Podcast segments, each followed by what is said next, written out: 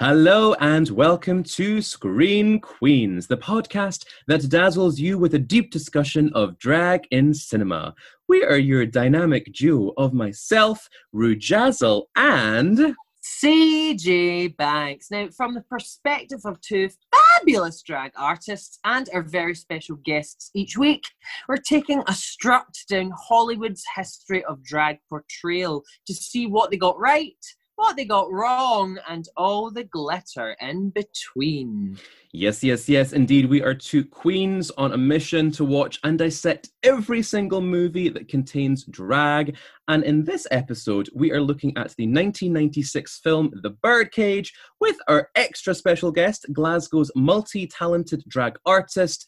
She's a singer, a cabaret star, a cosplayer, and a YouTuber. It's Lacey Rain. Yes. Oh, hello. thank you. No, sit, sit down, sit down, sit down. Stop, stop. It's only me. too much, too much. How are you, Lacey? How are you, Miss Lacey? I, I am good. I did drag for the first time um, in about two months yesterday, so uh, my skin is um, cooking internally. Reinvigorated. It's coming to Mm. life again. Just the, the all of that good energy is coming I- to the surface. My favorite part was using a rusty razor. That's a I real thing, though. Like, I think my skin had got accustomed to doing drag so much that when I Mhm. stopped doing it as much, my skin has had been like I've had like spots. It's been dry. It's been horrible. I think my skin has just become used to the drag, so it's a it's a real thing. like seven glasses of water every every two hours just to try and I don't know cheat death. So let's dive right in. Uh, ha- so had you guys all seen this film before? I had seen it um, years ago. It was always like this VHS tape in my parents' house, but the cover of it looked so dull for me as a child that I never picked it up. I was like, oh, no, I'm not watching that. Um, and it wasn't until I had like heard about it from someone else. They were like, oh no, this is like some film about a drag bar. Um, and I was like, oh, really? And then, yeah, that was my first time seeing it. I think it must have been like in my 20s. I I definitely seen it with a lot of these films. I watch something once and then immediately forget everything about it. Um, I think I watched this a few years ago. Gary was very like, I want to watch this again very recently because Gary is compared to the Robin Williams character daily. Um, and yeah, but other than that, no, it's been a few few years since I've seen it. And you, Rujazzle?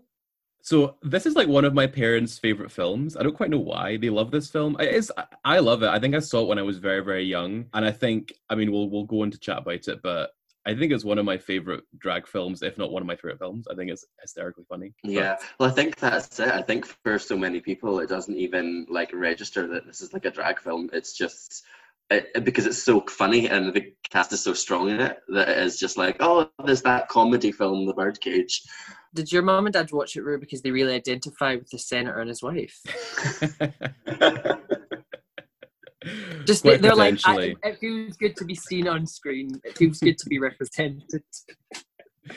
So before before we dive into the plot, do you have any fun tidbits about production CJ? That's always your job. I have I have non-stop fun tidbits. So tidbit number one, this film obviously came out in 1996, but the original remake, obviously, if you don't know and you're listening, um, the Birdcage is based on the the play, the musical, the many iterations of La Cage aux Folles. It's an originally French piece of work.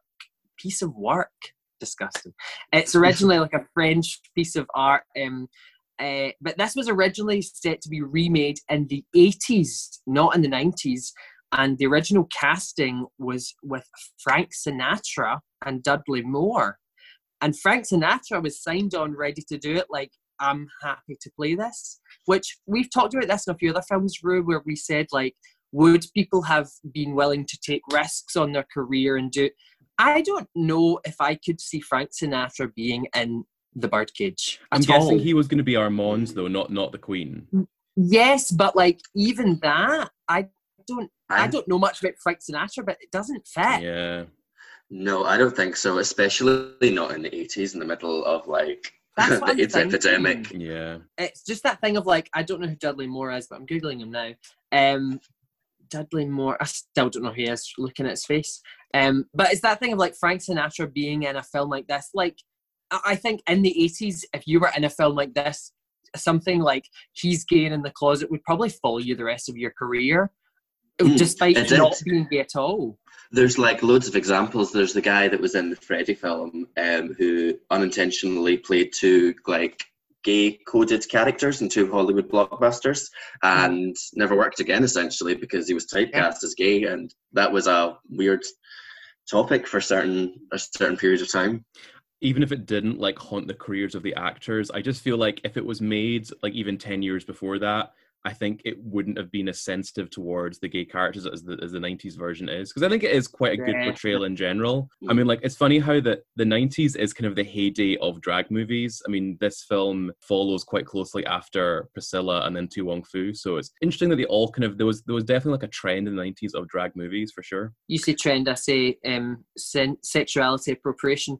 However, uh, the it was originally so obviously the translation of La Cage aux Folles is the word birdcage, but the, the the working title on the script of this film was Birds of a Feather, and I actually think I prefer that. I know I know that it's like a direct translation, but I think Birds of a Feather has a a gayer Birds- sounding, you know. Well, you know what I mean? the well the direct translation is the cage of uh, crazy or the cage of the cage of mad women. I yeah think. that's what it actually Um, means yeah Exactly, Uh, Birds of a Feather, same thing. um, and I think um, from I looked it up, and I think also "fall" is a slur that can be used um, either affectionately or not so affectionately to describe um, a homosexual man. aka a mad Ah. woman A mad woman. Um, and then, so like a little bit more on ca- oh, casting of this original thing. Originally casted, Steve Martin was going to play Armand, and Robin Williams was cast as Albert. wow um, which I, I can see Steve Martin playing Armand easily. That works. uh-huh. Um, but when Steve Martin had to drop out due to other filming requirements and things, Robin Williams asked the director, "Can I swap and play the other role?" Because he was sick of playing flamboyant characters and he wanted to do something more serious, which I respect. Despite Robin Williams being the best flamboyant actor on God's green earth, without a doubt. I think he. w- I think. Well, this is coming off the back of like Mrs. Doubtfire and stuff. Yeah. and um yeah i have i was like watching old interviews i think i forgot how insane he is like he is like a Tammie Brown final evolution The when he talks he just like he just jumps from character to character he was just like oh i'm yiddish and speaking in spanish and just like all this i mean some of it's a bit like you know dated and um of its time well Sensitive. yeah, but um, he does. He just flies through voices and characters a hundred miles an hour, unprompted.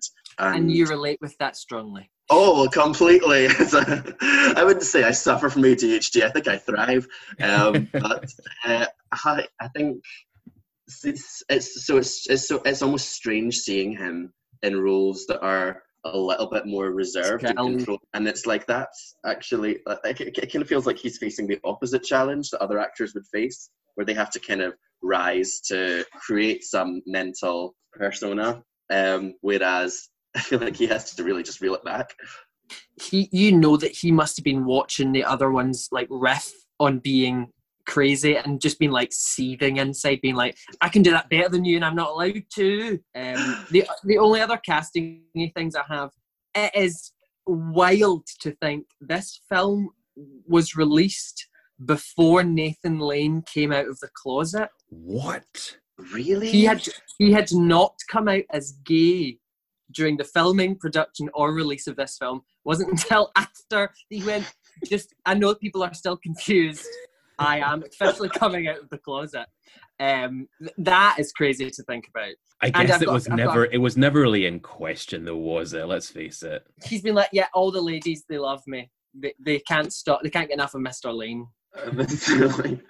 but you know what? There is that kind of thing in culture, like you know that song "Mr. Sandman," where they like refer to Liberace as being like nice and handsome and long wavy hair, like of just I don't know women misunder misreading men who take care of themselves and are like kind and funny as being oh wow the perfect man.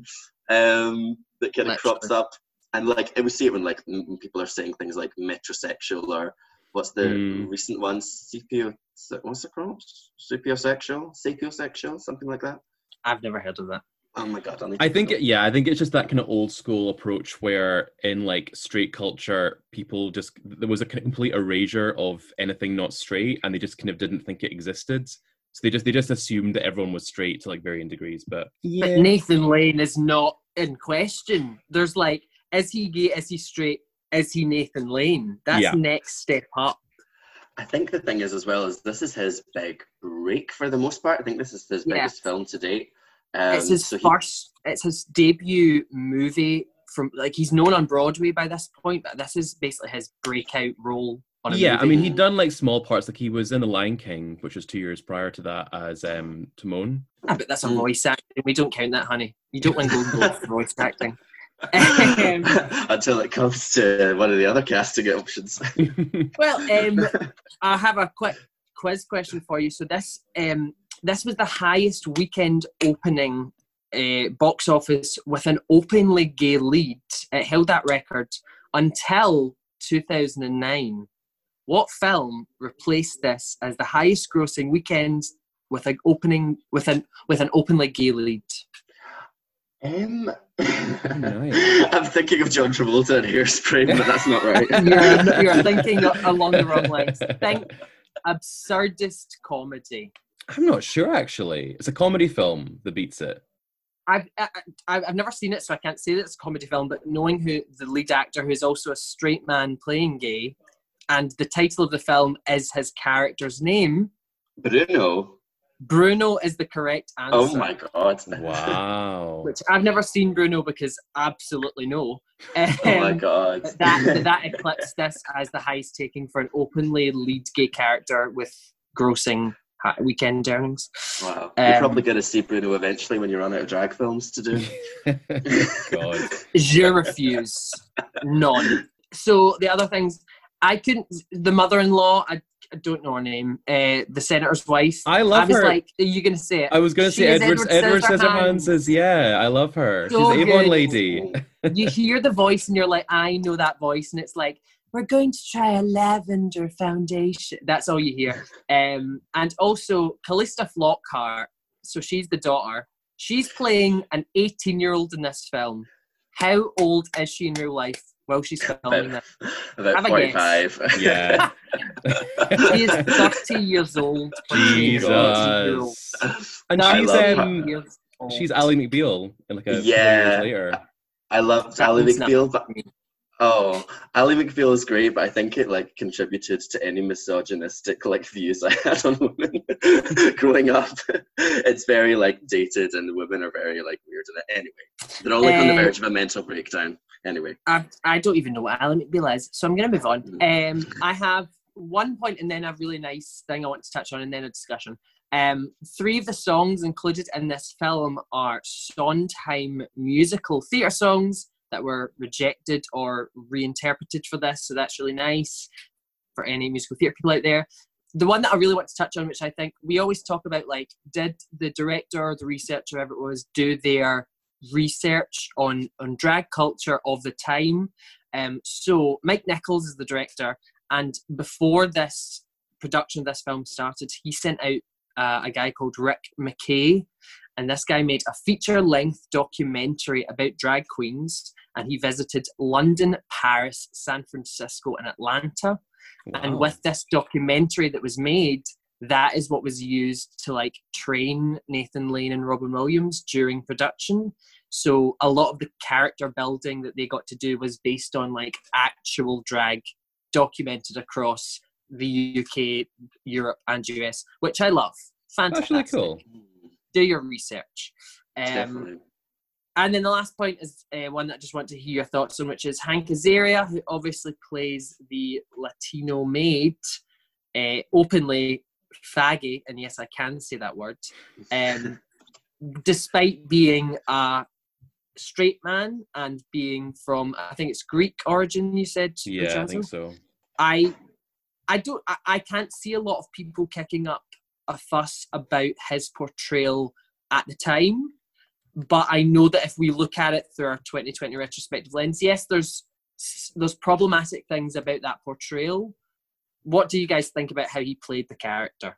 I, I don't think you look at it. Well, if you don't know his background as um, his ethnic background, I think both times I watched it, I didn't really.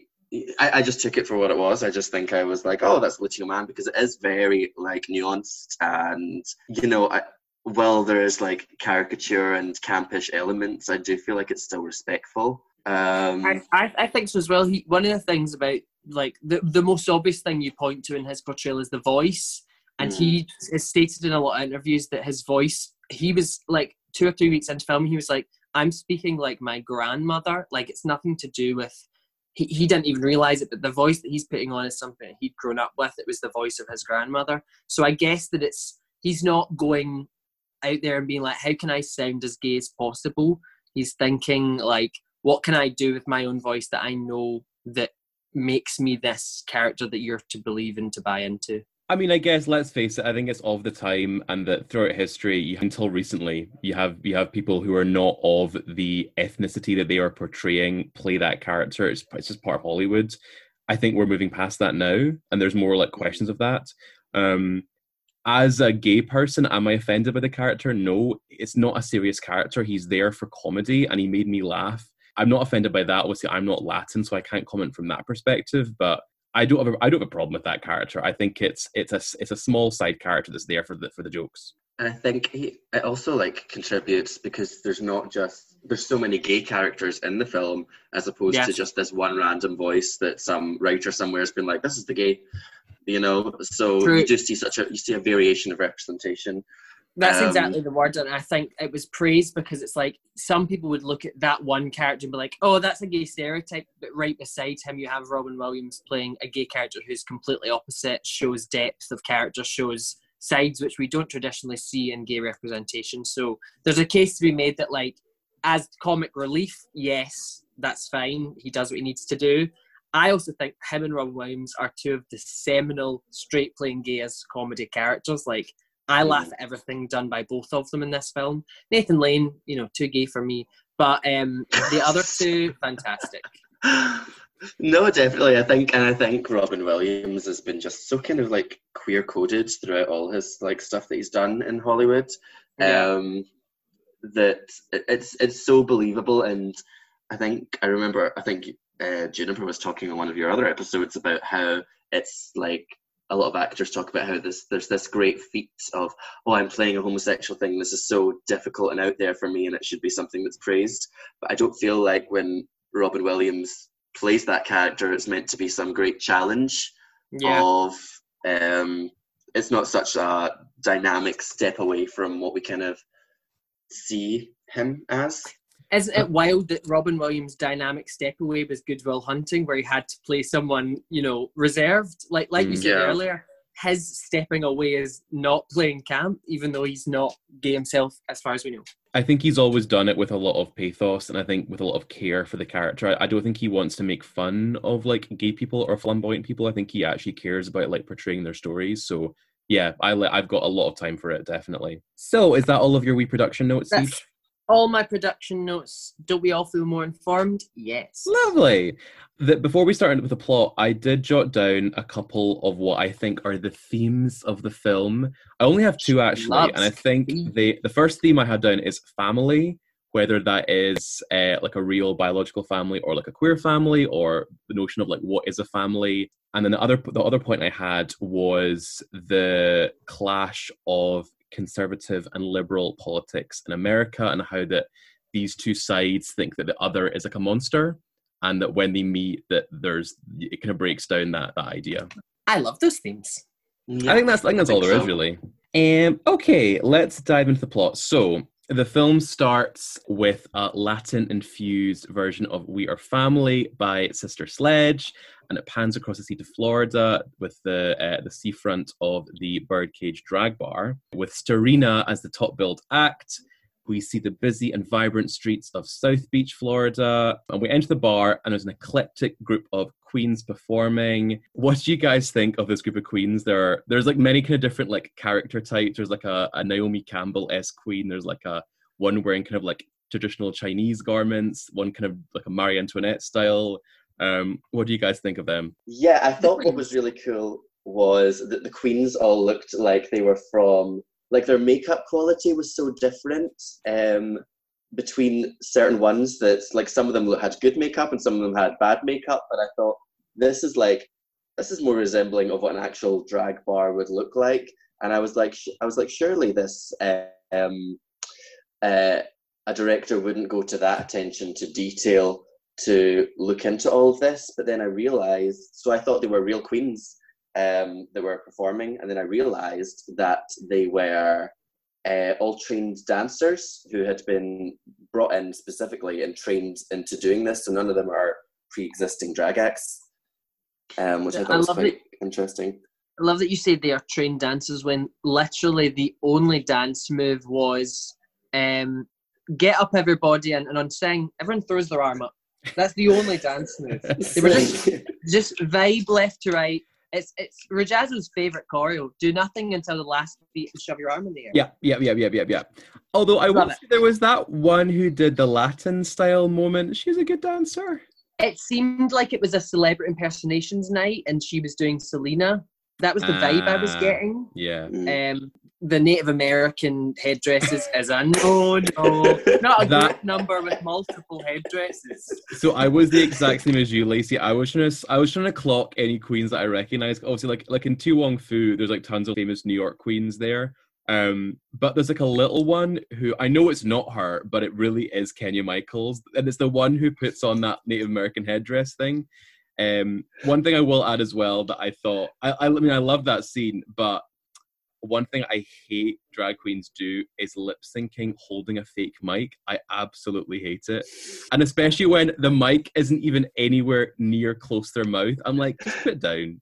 like you don't need to you, no, you're not you're not fooling anyone here. Come on. Say that like you don't own a sparkly, glittery microphone courtesy of a certain brunch event that we use for Eurovision very often. But we do it ironically, CJ. It's fine. We do it ironically. We're making fun of drag. I don't do it ironically. I love it. it's, like, it's not ironic when I'm 22 minutes into my Judy mix. exactly. See, see I, have gone to the length of getting an authentic 40s style microphone, and you will respect that. Um, no, eh, the other there's one that looks a little bit like a mixture between Brooklyn Hytes and Michelle Visage, the blonde one. And I was staring at her and I thought, is that Brooklyn? But then I thought, I don't know if she's old enough to have been doing drag at this no, time. surely not. Surely not. Um, the show has a control room with like a stage manager on a headset, and the only drag show that I've ever experienced that has that is uh, Drag Walk. That's it. Um, well, America does have like higher production. We kind of like we all kind of look at RuPaul's Drag Race as being like the golden age that's redefined and made drag like the biggest thing, which is true. But also, like if you look at the spaces that it's happening, it's like these local dive bars that we perform in each week. If you look at stuff like the Miss Gay America pageant, that's production was like, um, like you know, it was like proper theatre stuff. People would come with like trucks loads of set and all this, and they would have sound and lighting tests and all this. Um, so and I think it's set in South Beach, Miami, which does have a lot of drag bars in it anyway. So I, I, I, guess the kind of thing that we could relate it to would be like the Sparkles show bar setup. Yeah, where exactly. the queen, you know, the queens have like, and you can they kind of reference it like when they're doing a rehearsal later on, and they're yeah. adding like a new number to the show because it's a show. It's not just um, it's not just a ra- it's not a random assortment of acts coming together for like a cabaret. This is like some um, directed thing. So I'm yeah. guessing it's the same there every night. I mean, they finish with "We Are Family" like every night, so I'm guessing it's a it's a production.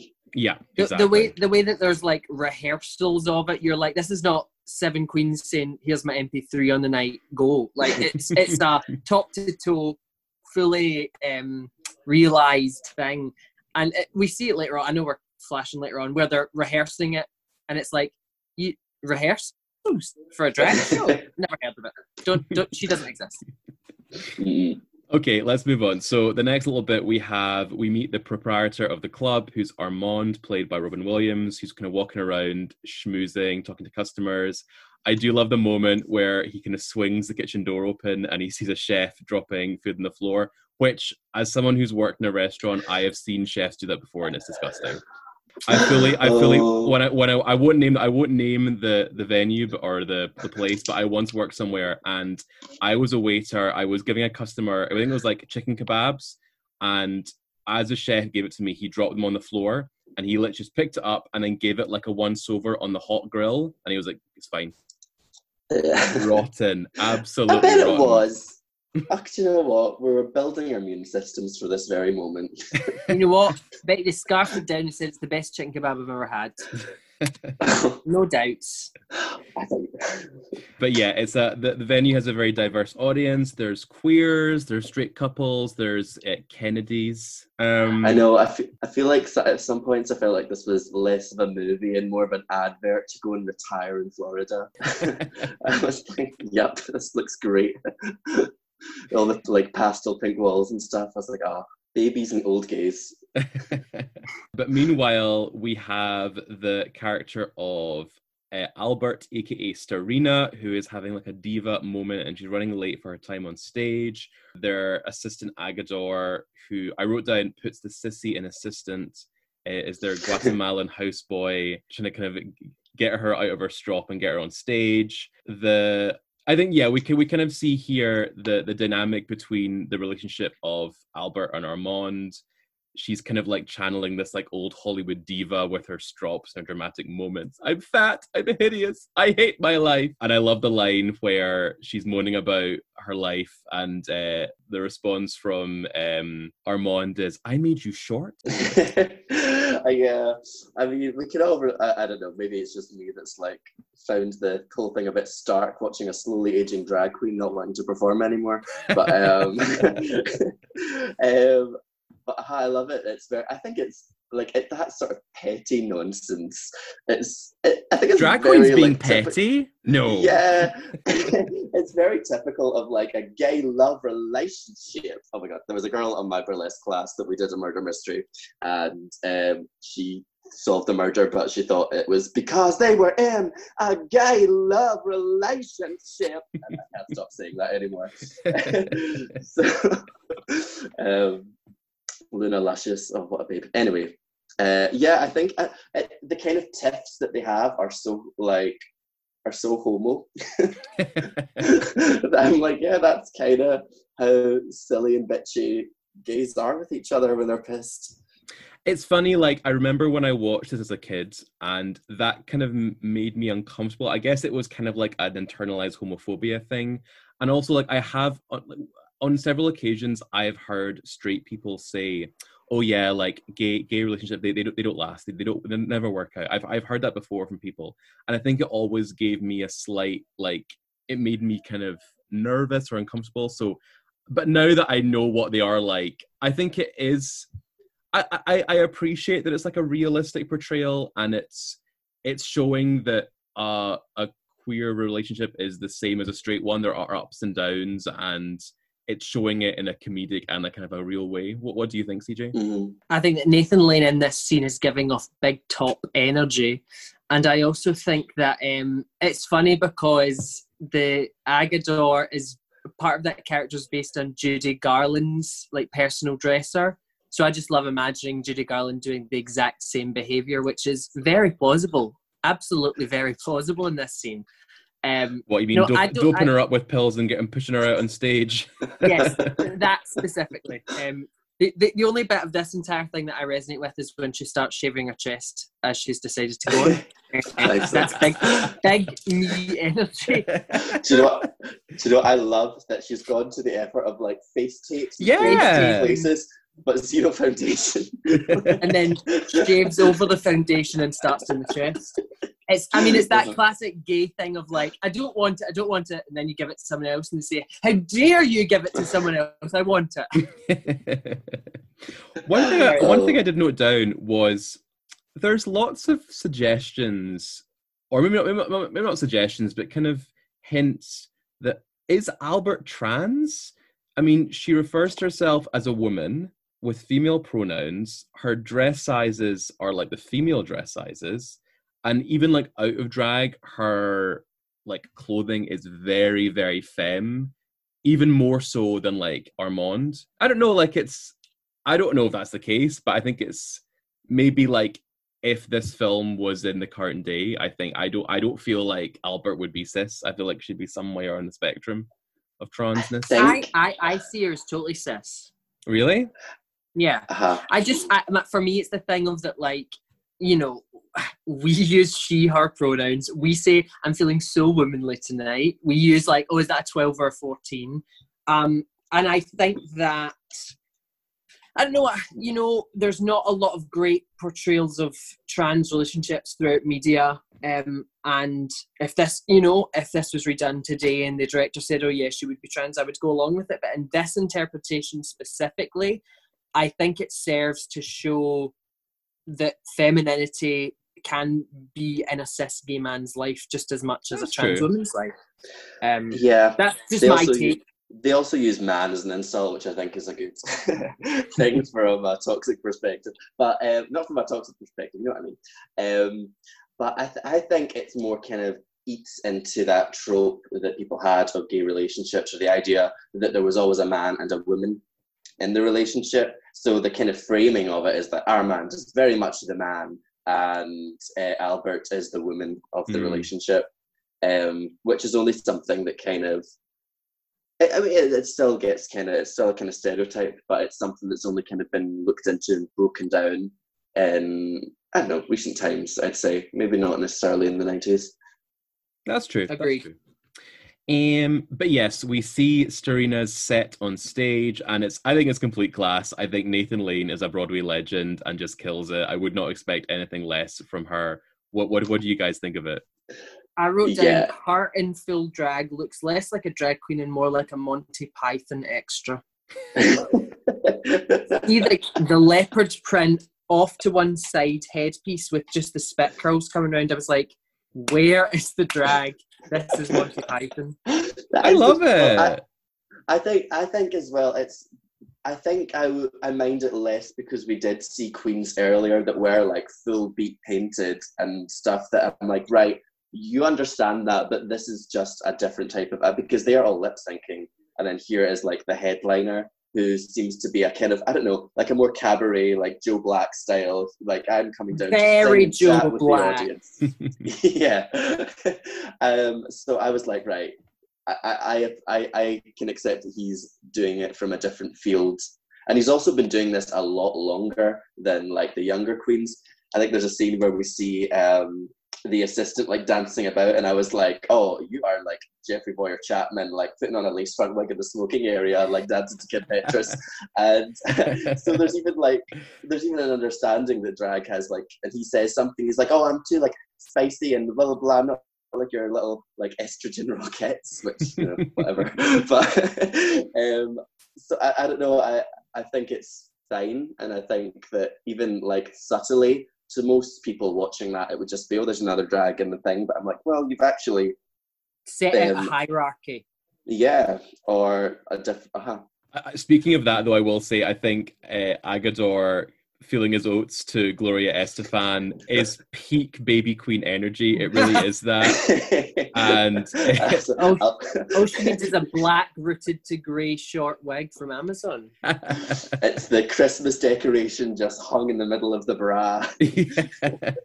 but yes, moving on, there's Al- Albert is convinced that Armand is having an affair and he spies a bottle of white wine in the fridge that is not usually drunk by them. And we're kind of led to believe that this is the case, and this young man appears to meet Armand, but then it's revealed that that's actually their son, Val, who's arriving to reveal that he is engaged to a girl that he's met at university and he kind of wants his father's blessing. Val is meant to be, what, 20? Yes, he's a Val is 27 20. Val is 20 Yeah. and the girl is not even 18, which is No. wild. Not even 19, so 18. Wow. Val looks like he's been a lawyer for 30 years. Yes. Like- it's uh, uh, th- th- that scene specifically is a kind of it's a mess it, it's i think it's actually very comedic because what they're doing is it's the words that a father uses when his son comes out as gay. That's the whole point. And Yeah. it's like so it's it's meant to funnily like put a mirror up to that and be like yeah this is all bullshit. I wrote down the line specifically because i was like you're on your own. I don't want anything to do with it. Don't come back here and don't ask me for anything. I was like that is that whole skit that they do is literally meant to be like a fuck you to anyone who actually says those lines. Mm, hmm that's the vibe i got at least. That's Definitely. very, very, very true. I think Robin Williams, even in an interview, said something like about how the film is like a big political kick in the ass when they had George Bush, like a Republican, come into power. Um, and he was like, "Oh, I don't want to get into it too much, but it is a real kick in the ass." Um, and I think, yeah, because it does. And I think that the great thing about the film is that it's such it that goes like for for I think for so many straight audience that will be like a ha ha ha, like oh that's like that thing. But Yeah. uh, for so many gay audience, and like people watching that will be like, oh my god, thank God someone's finally like poked a hole in it. vocalizing this. Yeah. yeah I think I think yeah, it definitely manages to kind of make quite poignant statements, but in a very like g- good and like f- funny also way. I think it's very very well done. Absolutely. Meanwhile, Barbara is also telling her parents about the engagement, and we see her family is very very very heterosexual, very conservative. Her father is a senator and a founder of the Coalition for Moral Order and she lies to them and says that her her fiance's uh, father is a cultural attaché for Greece, which I kind of want to make my title. Um, but yeah, and this this kind of begins the the series of lies that make up the film's drama. the in-laws what a freak show honestly. Like l- watching those group of people i'm like this is heavy cult energy. And i don't know how anyone watching it can be like oh yeah they're the normal ones. And, and i think a lot of the representation of the in-laws is like absurdist at its highest level. And intentionally mm. because i'm like like they said this is meant to show when you look at the two families here, you've got Armand and Albert on one side, and then the senator and the wife. You're meant to see that one is normal, the gays, and one is like crazy. But when they're sitting round and they're all, the mum is like a simpleton. She's like, that sounds lovely. And it's just so strange. It's like being a fly on the wall in heterosexual living rooms, and I don't want to be any part of that.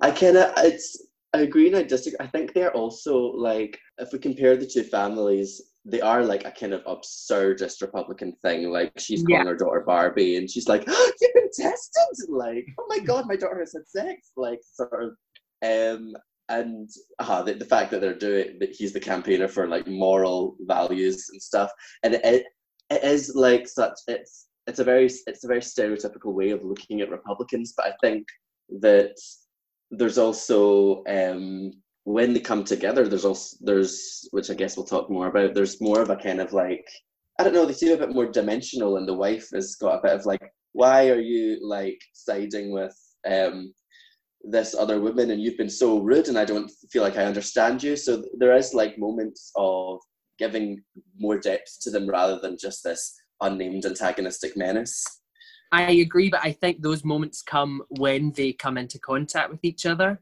And I think Yeah. that, like, when we're talking, like you said, one of the themes is like family, and the other theme is Republican and Liberal coming together. And I think that, like, all of the initial scenes before they have met, everything that happens with them is like so absurd, and yet they play it off as so normal. And uh, you know, I think it's meant to show that, like, when these two sides come together, there is a middling effect and both see the other side a wee bit more. So I think it's in stark contrast to seeing just the senator's family solo.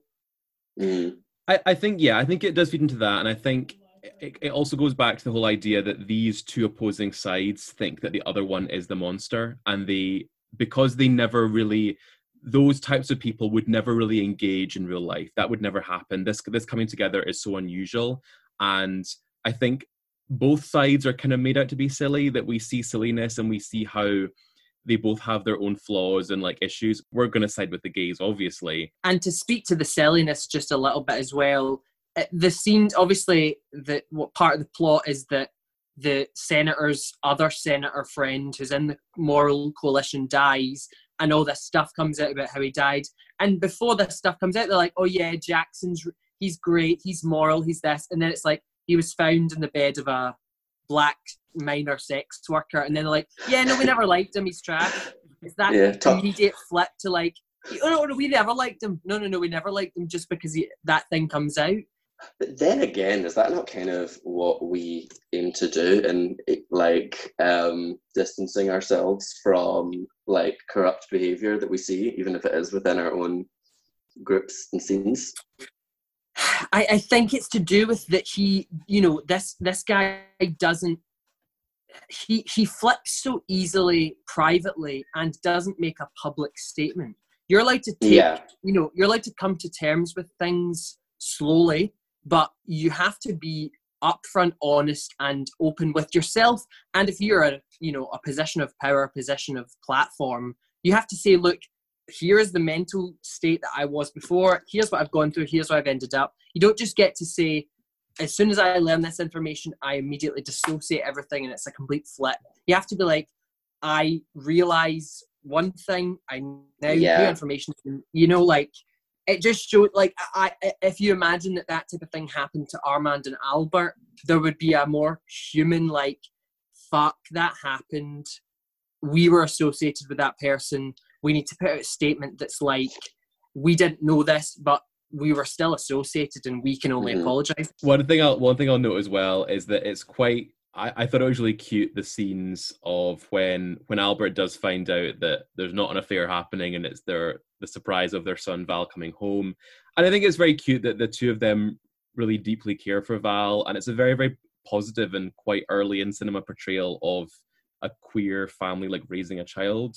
But then, I mean, we'll we'll chat more about it later. But I think the real villain of this film is Val, in the way that even though his parents are so lovely to him, he treats them so horribly, and he makes them kind of go against their own values and not be themselves. But we'll we'll come to that later on. The next scene is one of my I love this scene so much, and it's Albert shopping in town with the glasses on the string.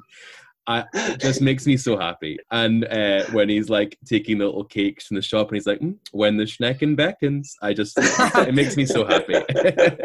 That line specifically is far too much.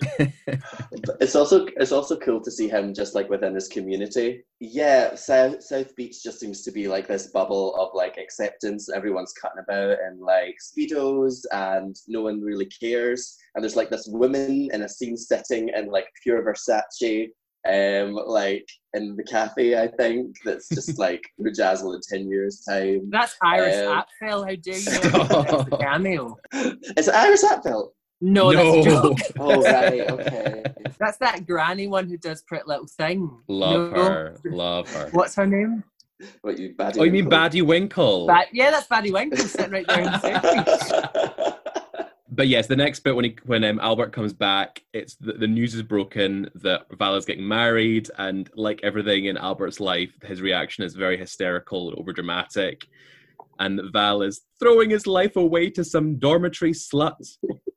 How I you like that. I think he says that. I think he says that line and says, and that's all I'm going to say. As if it's a nice, just like very, you know, critical thinking uh, discussion. He's like, she's a slut, I hate her, and you shouldn't do it, but that's all I'm going to say.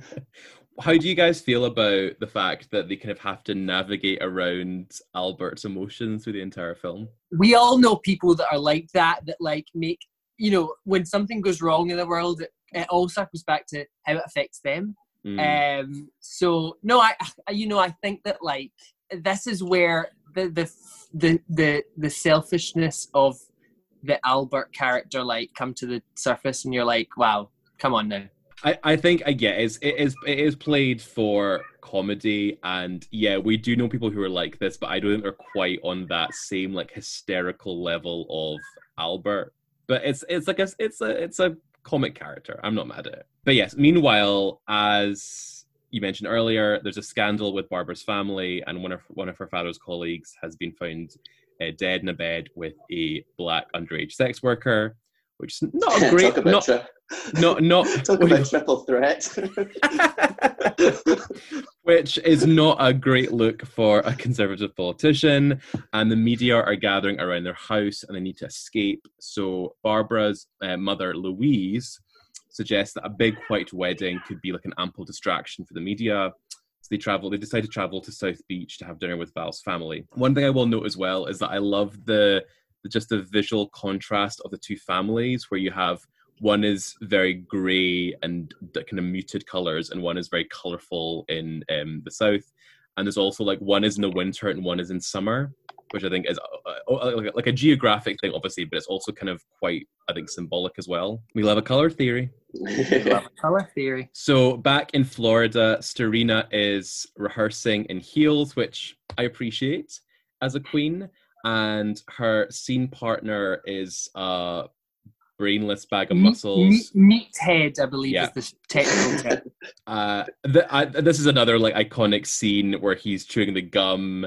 Uh, to help him think, and Starina says, "Honey, you're wasting your gum." And Robin Williams, I mean, the two of them just kill this scene. No, the the, fun, the funny thing for me was that, like, you know, the, this this tells us that it's a cabaret show and not a drag show because when Robin Williams explains what's going on to the meathead, she says, this is a complex number full of mythic themes. when I heard those two words together, I said, honey, this isn't Dales on a Wednesday night. This is cabaret. Yeah. This is wild cabaret tickets only. Yeah. Mythic themes.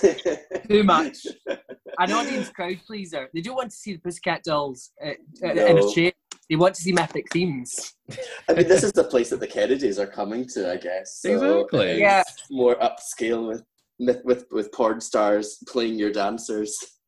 exactly. going, going back to the whole like I know you mentioned earlier like the, the a lot of these songs are kind of Sondheim rejected songs, but I I when I first saw it, I thought this was some kind of like musical theater standard, but I can't believe that this song was it written for the film, I think. So no, I can't remember it's this one. I know two of the main songs. One of them was written for Follies and taken out of Follies and was included in this. Yeah. And one of the other things was meant to be the original opening song to A Funny Thing Happened on the Way to the Forum and was replaced with Comedy Tonight. I think the one that they're singing here is the Follies one. Right. I think this is the I think this is the original one actually. is this the original under, one? Just to undermine you, yeah. no, I mean I, I just read Sondheim and I went tech. I'm going to include it, but I I just yeah. thought it was funny because I know the two that ended up in the Sondheims, but I had never heard these ones before. Because they, they sound so like they do speak to something you feel like you've heard before. Yeah. yeah, totally. It's very, very that. Yes, the next scene. So Val reveals to Armand that Barbara's father is this conservative senator and reveals that Barbara has lied about his profession. And this is where we kind of start to see Val being a bit of an asshole to his father, and he's asking them to pretend to be something else, pretend to be a cultural attache, to redecorate the house, and worst of all, to get rid of Albert for you for a few days it's tricky because like you, you, obviously know that the film has to get to a certain point and it's what dri- what drives it the whole time is the son pushing for this um pushing the characters to yeah to do that to like to, to deny who they are. Mm. and it's weird because when when i think about the birdcage i'm like oh the centrist family come over and albert has to trick them by dressing up as a woman. But that actually is such a small part of the film. What makes up most of the action is them trying to um, prepare for this dinner party and blend in and retrain themselves and act straight and get rid of Albert, bring Albert on board, like, uh, and that is what is the majority of the conflict up until um, the. Yeah, it's it's it's like a two-hour film. The, first hour is before they've even arrived. Uh-huh. Um, I don't know uh, either of you seeing the the La aux Folles, like the stage production of this. Mm-hmm. I, I think it would make more sense on a stage production if you know they've arrived before this plan has been hatched and it's a total like last minute thing. That kind of eases the storytelling a bit more because it's like on a stage production, it's like, oh, they've already arrived. Shove on a wig, pretend to be a woman, I'll pretend to be straight, we'll be a couple, and we'll just get through tonight. Whereas this film, I think, is more successful because actually all of the thought and depth of the storytelling is in the coming to terms with um, pretending to be not who you are.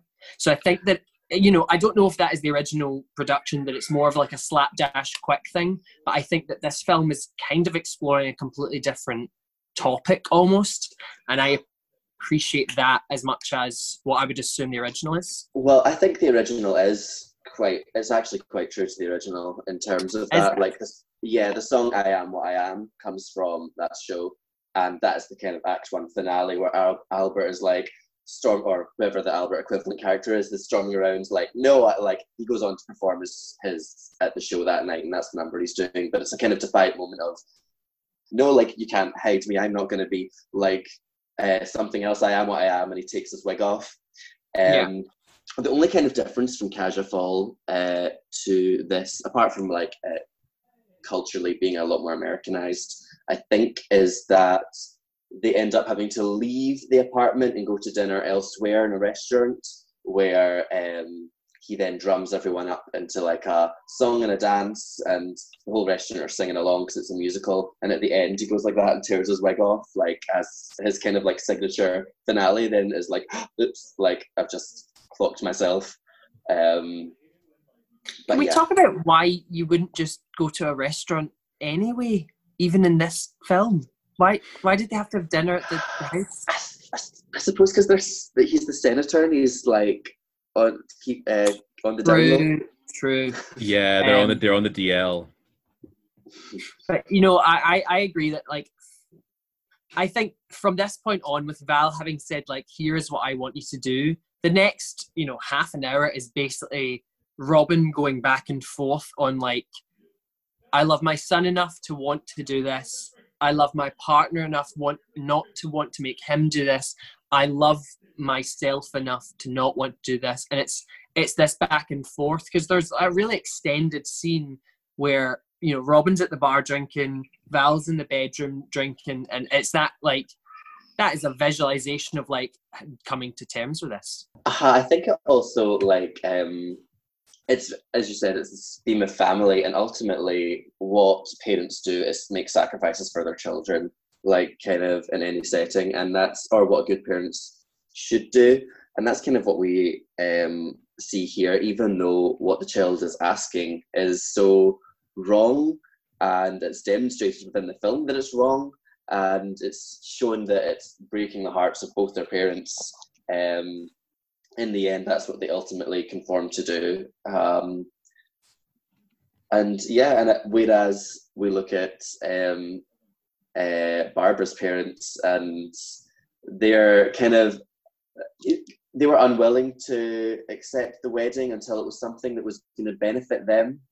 Uh, I think uh, Bar- Barbara's mom was like, "Oh, a wedding is hope, and it's um, healing, and a white wedding, and it's a repair for your image, and all that." And I- I guess in that sense, the queer family are um, made out to be the better. I yeah, and I think when we see that you, you know um, Robin Williams comes to that decision of like I am going to make this sacrifice despite it going against my beliefs, and I think that in a normal circumstance when a parent does that they don't let the child see that like they're you know ultimately unhappy doing it but we see that like he says you're a man now so like i'm going to do this for you i'm not going to be happy that i'm doing it and i think that plays into where the plot goes after that Indeed. Mhm. So the Keeleys are traveling south to Florida and they're closely followed by some shifty looking investigative journalists who've been tipped off by their chauffeur.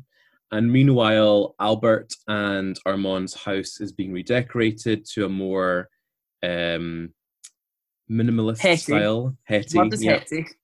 Uh, with and I love that the queens are helping them. They've got all of these queens out of drag to help them redecorate, and Armand is trying to distract Albert from going home. But upon arriving, she thinks that they've been robbed, um, and is quickly told that she needs to disappear for a few days. And of course, this is deeply hurtful to Albert. I think it's interesting that that scene where again Albert's being hysterical and screaming is again is played for laughs, but I think that would be very hurtful. I think in real life, that would be if someone is saying you you're too much, you're an embarrassment. That would be that would be horrible from from like a Mm. child that you've raised. It's not not nice. Oh, completely. Throwback to me, age 16, when BB's telling me not to wear dungaree shorts to the family dinner. All hell broke loose. I think it's only because we know where the plot goes, right? But like the fact that they don't give him options, I think is what like hurts him because you know we then go down this route of like, can he play a man? No. Um, but it's that thing of like, th- there's no with um I keep getting their names mixed up. It's Albert and Armand. Armand. with with Armand, you know, Val is like, you can get away with playing this, or you can do this and you can do that. Um, which we then see him go back on later on. But with Albert, he's like, you can't do anything to please these people, so you just need to be gone out of here. That's it's like not just the same level of heart that Albert's feeling; it's even higher because it's we're not even giving you the the thought to say, let's see if you can play something that's convincing a straight uncle or whatever. It's it's even more hurtful. I think there's also the kind of like he is Armand is the biological parent, whereas Al is the adopted one, which definitely feeds into a lot more like this is the person that ro- raised you and chose to raise you. Um, and there's just a kind of it's not even kind of as far as Val goes, it's kind of not. It's not even. It's weird that that wouldn't be ingrained in him that it seems that that's not something he respects as much. He's like, oh well, dad, like dad, you've got to be there, like Armand. Um, I guess it's let's maybe- get rid of Al. I guess it's maybe because I mean, let's face it, like Albert is much more effeminate than Armand, and that's that's made quite evident. And probably, I think there's a scene where Armand says, "Oh, I can play it straight," because probably in the past he's had to. Whereas I feel Mm. like Albert has never been capable of doing that. I think I think she's always been like a screaming queen. I think that's that's who she is, and probably like being rejected by your own son is much more traumatic for her because she's probably like faced a lot of rejection in her life already because of the way that she is. So I think I really do feel for her. I think it's it's it's quite upsetting, and I think yeah, not nice. Armand consol- consoles Albert in the restaurant and explains that Barbara's parents are these right wing conservatives, and they do kind of consider the idea of Albert playing it straight for the for the meal. Again, I love this scene where Armand is teaching Albert how to do this. There's her doing her John Wayne walk in her little white clogs. that I mean that that's just like a piece of like incredible like like comedy theater. It's just it's just so well Mhm. done, and they're just amazing actors to, to to pull it off. Armand considers having Albert pretend to be Val's uncle for the night, and they decide to contact Val's biological mother, who's called Catherine, to come and pose as a mother, as as his mother for the night. I think it's interesting that he's so like he's a performer and like this actor and uh, cabaret star, that but he's very unable to tie down what it is to play a straight man, which means that I think for him drag is a lot less of like because people come at it from all different angles, but um, for him I think it's more far less of a oh look this is a job for me and I'm a dancer and I'm a singer as much as it is that this is an expression of me and how I interpret you know, I don't want to say his gender, but like His um, life. I don't know his gender life. expression. I guess, yeah, Mhm. in his life. Um, It's that thing of he, he doesn't have a character when he hits the stage. It's literally just like he is that he's a drag Mm. queen on the street when he's wearing no drag at all. And when he hits the stage, he just happens to have a spotlight and a fake microphone in his hand. Mhm. I also- no, he sings. from- he actually sings. yeah. Who knows? It's a That's pre-recorded the track star. of. He's sung it as a pre-recorded track of himself. that He's lip syncing. Um, I also love just the the one tidbit from that restaurant scene. Men schmear, and that's a true fact. Men schmear. They don't spread. they oh, Smear. Smear. smear. I, I prefer schmear, like the Jewish schmear it on a bagel. Wow. Just Icon legend star Christine Baranski. Thank you. Oh. She's in any film. Love to Mm. see it. I've watched so much Real Housewives that uh, across lockdown that when she came on, I was like, "That is the most beautiful face I've ever seen in my life." Literally. Bone structure for has days. she question has she ever been like a main character she is like the ultimate supporting character but she's she's amazing i love i love her in everything i love her in um Chicago. I love her in The Addams Family Values. Like she's amazing. I love her, but She. I've never seen her as a main character. She plays a main character in The Good Fight, which is it's not a spin-off of The Good Wife, but it's a continuation of The Good Wife. And she plays like a lawyer. And there's a scene where she's in floods of tears as Donald Trump gets inaugurated, and it's fantastic. Wow. But yes, this the scene where they visit Catherine at her glamorous uh, fitness business. I I love the line that she says where she says, "I'm between husbands." Iconic. Love it. Yeah. And what do you guys think of the chemistry between her and Armand? I think definitely it makes Albert uncomfortable because he, she, the fact that Albert comes along and kind of waits awkwardly in that waiting room, and Armand and Catherine perform this show tune show tune together. What do you guys think of that? in the end. um, yeah, I guess she is obviously. I guess some like uh, I don't know, um, cougar esque. Um, Yeah. Is she meant to be older than Armand? don't Or the think same so. age, probably. Sim- similar age. Yeah, like I, I didn't read it as cougar as much as like so obviously this is the mother of Val and they've slept together and I think it's that thing of like she's clearly you know uh, a head bitch in charge she runs her own life but seeing him reminds her of a time where she kind of didn't have it all together or that like he was you know good sexually and she's reminiscing of that by being like oh um she's just I I mean any scene with Christine Baranski is fantastic. I love all the st- see all the bit a bit like oh my good oh this dark chest here. Christine Baranski with one finger on your chest. That's enough for an orgasm. Christine Baranski has the touch of life. I feel like he's more being kind Humouring? to the memory, yeah, and less. I, I don't think he is being like aroused by the situation.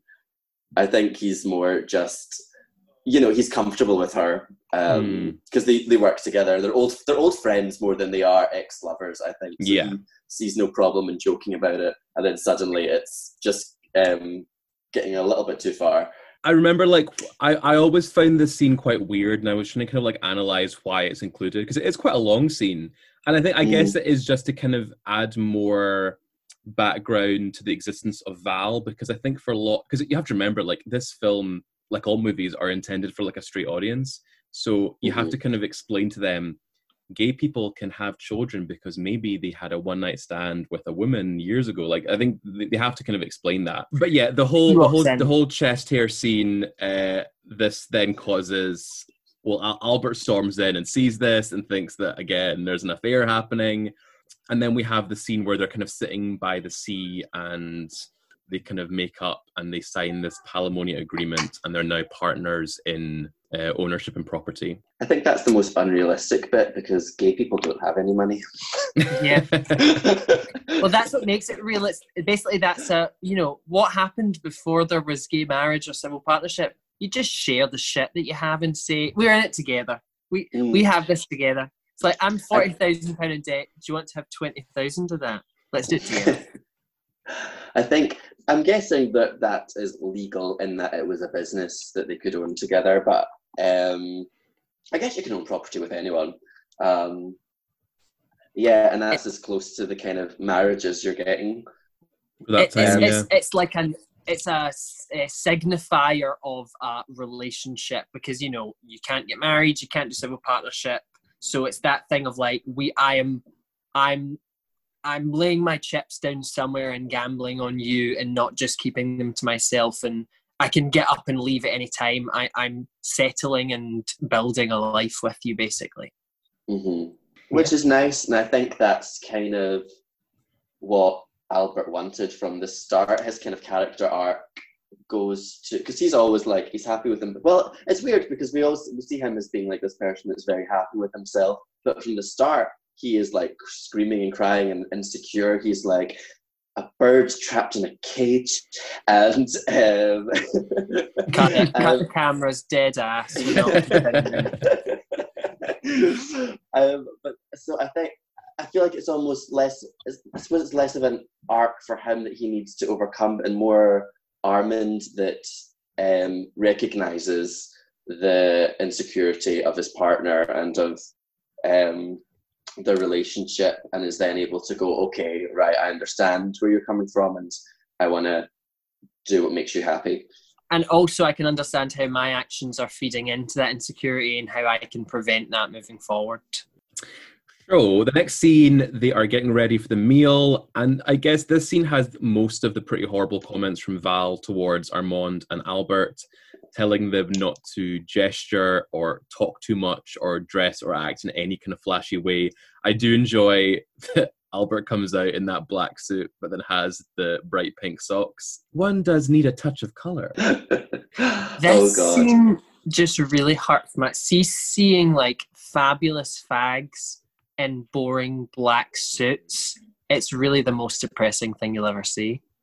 Upsetting, mm-hmm. Even with a touch of upsetting. pink. Very upsetting. I know. I think that is so well acted as well. It's just so like rigid, and he's it, the kind of juxtaposition of try of acting butch and trying to come across butch, not getting it, and Nathan Lane does that on the daily.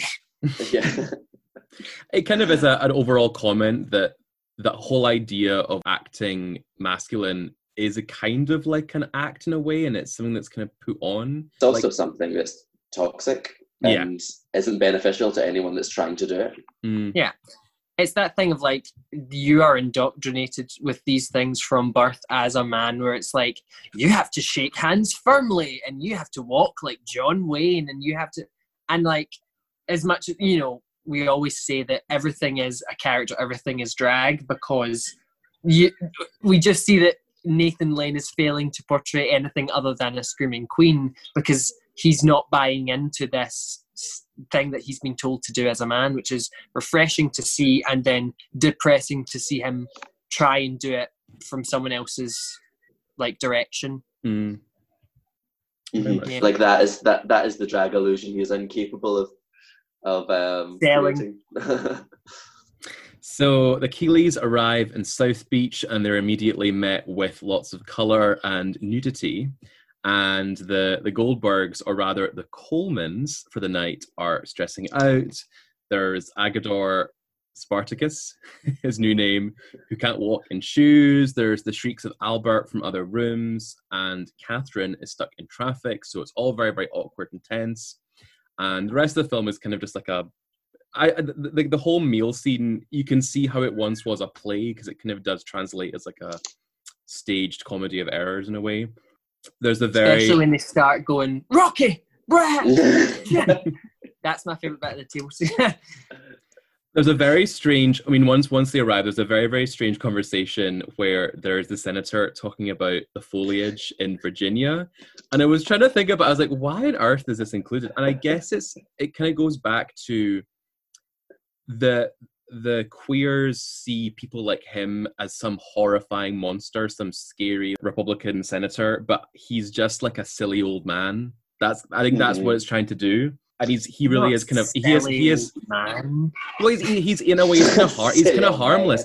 Like he he says these horrible things, but I don't think he himself is like a horrible person. Right wingers they they kind of become like indoctrinated by these horrible notions. it's just that thing like when they arrive and it's i mean it plays into this when you meet in-laws thing but like is this really how people do it where they stand up tall and they go good evening this is my mother this is my father let's shake hands let's do small talk really it's it's crucial to like not crucial it's very hard to watch that like Yeah. honestly watch that I'll say is this how Hetties live?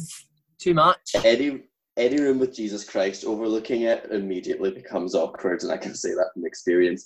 But I can, I think the whole setup of the dining chairs around the coffee table as well. It just I don't know. It just really tickled me. It was like a house in The Sims that was like decorated last minute, and they It just had looks so culty. It's like we're going to sit around three facing three. You shall let your soul out, and it shall move from one side of the room to the other.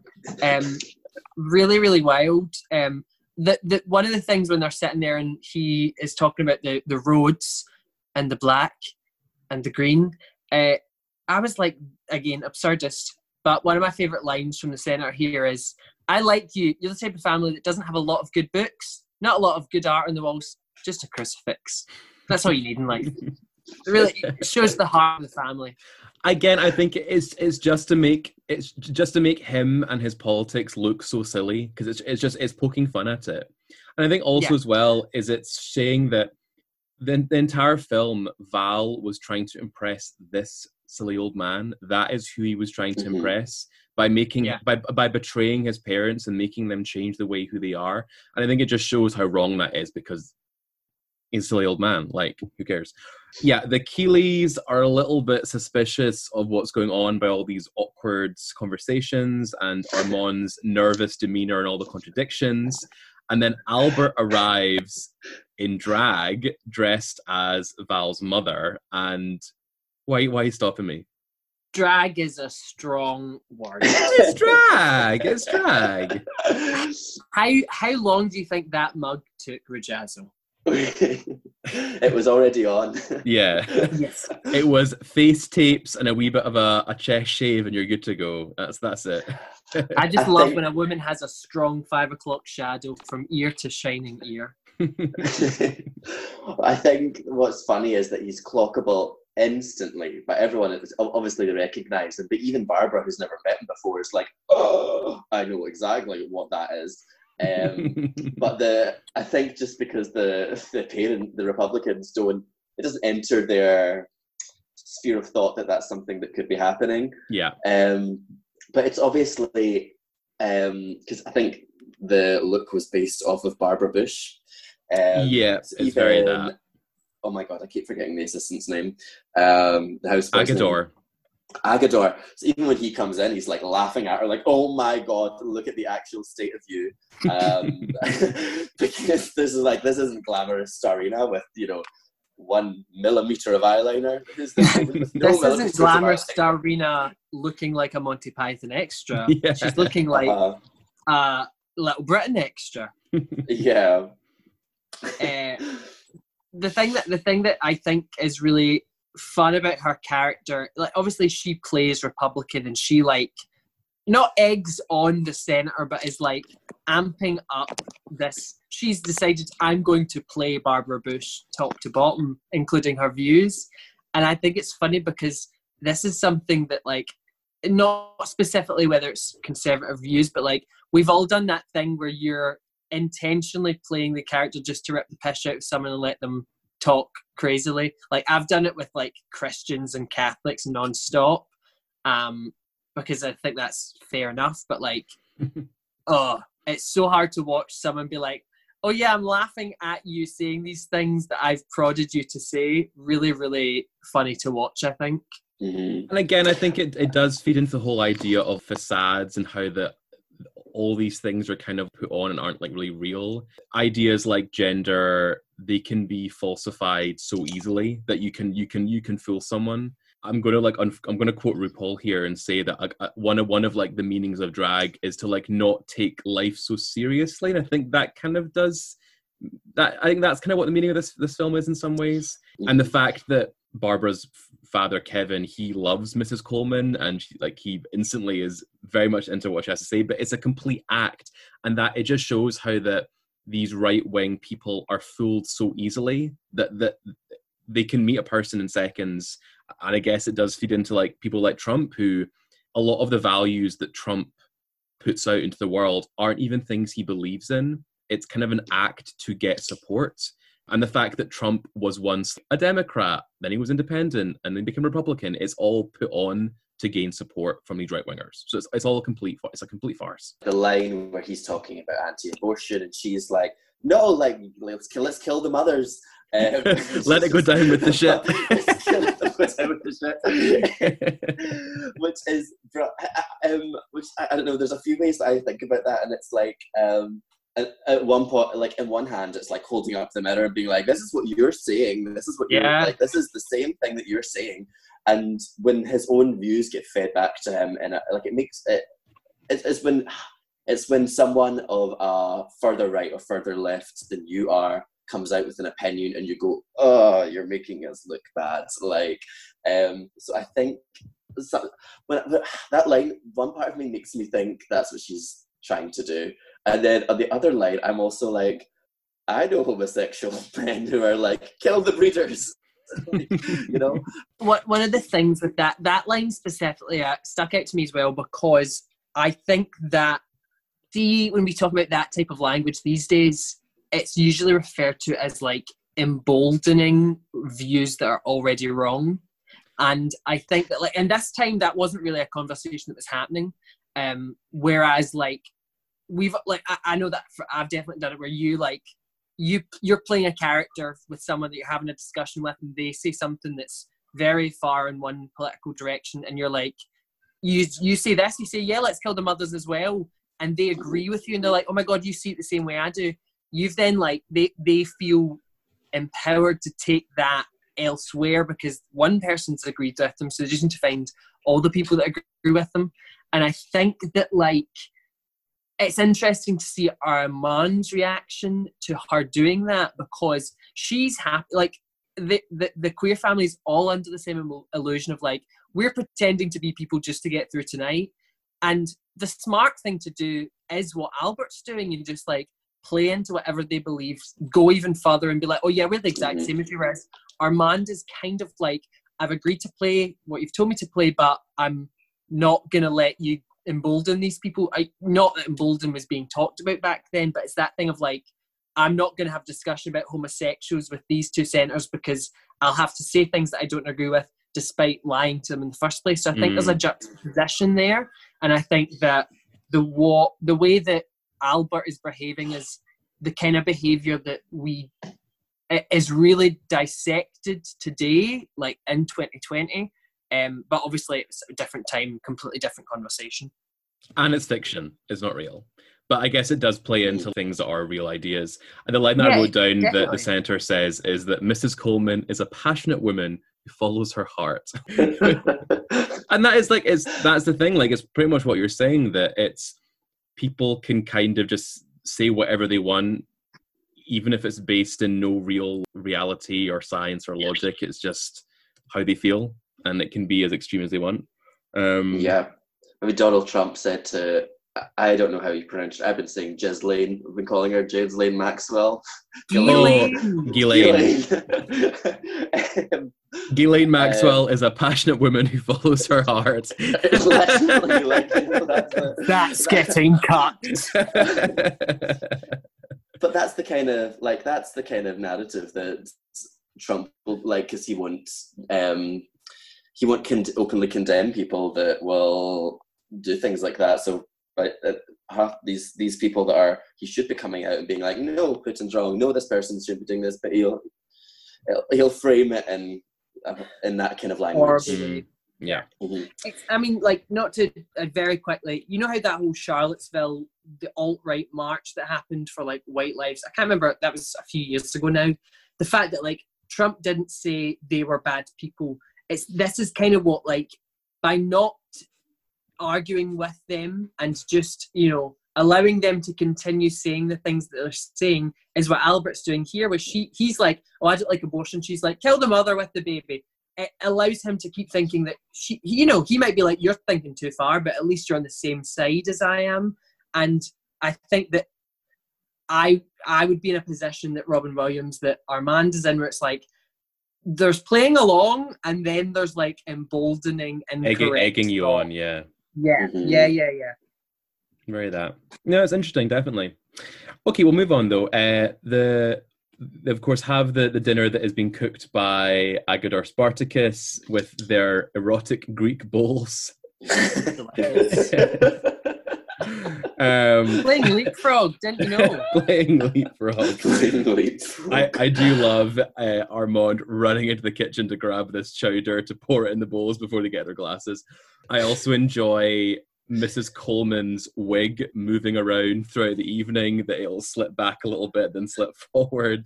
I don't know what those old wigs were called because I feel like they weren't lace fronts, but they also weren't hard fronts, but they do just have like the hair. It's like a, a, a, rooted a rooted wig. That's the kind of old school uh-huh. style where they'll like brush the hair down a little bit and create like a natural hairline. Yeah, it was. Yeah. I mean, pretty unclockable, I will say. Mm. I mean, that's strong words, but it looked good. the other the other line that I wrote down regarding uh, the senator's feelings of Mrs. Coleman is they don't make women like that anymore, which I thought was very interesting. And I think again, it goes back to the whole idea of the the types of people and the types of society that, that conservative Americans dream about is a fantasy. It's not a real thing. It's that Albert has created this version of a mother or a, or a woman that would appeal to those types of conservatives, and mm-hmm. it's not like a real. It's, it's not a thing that really exists anymore. And it's funny how the, the senator is almost more into her than his own wife because even though she herself is like a, is married to a conservative, she's not even quite up to that level of what he aspires. And I think it's also interesting that later on, when the when the reveal happens and it's revealed to them that Albert is a man and um, that he's not Mrs. Coleman, Albert admits that he he did mean some of what he said and he i think it's kind of assumed that he even though he is this like queer he still cares about family and morality. And i think that often again like back to the whole like the two sides of politics that i think conservatives often assume that people who are queer or homosexual they can't in any they, that they're so the opposite of family values or they're they're the so that they're like completely opposite of morality. And i guess that this film shows that the queers are more of a, a family and the queers are actually more moral. So i think that's the that's the whole kind of meaning of that situation. Yeah definitely. I think um right now exa- especially right now everything in uh, politics seems to be so binary.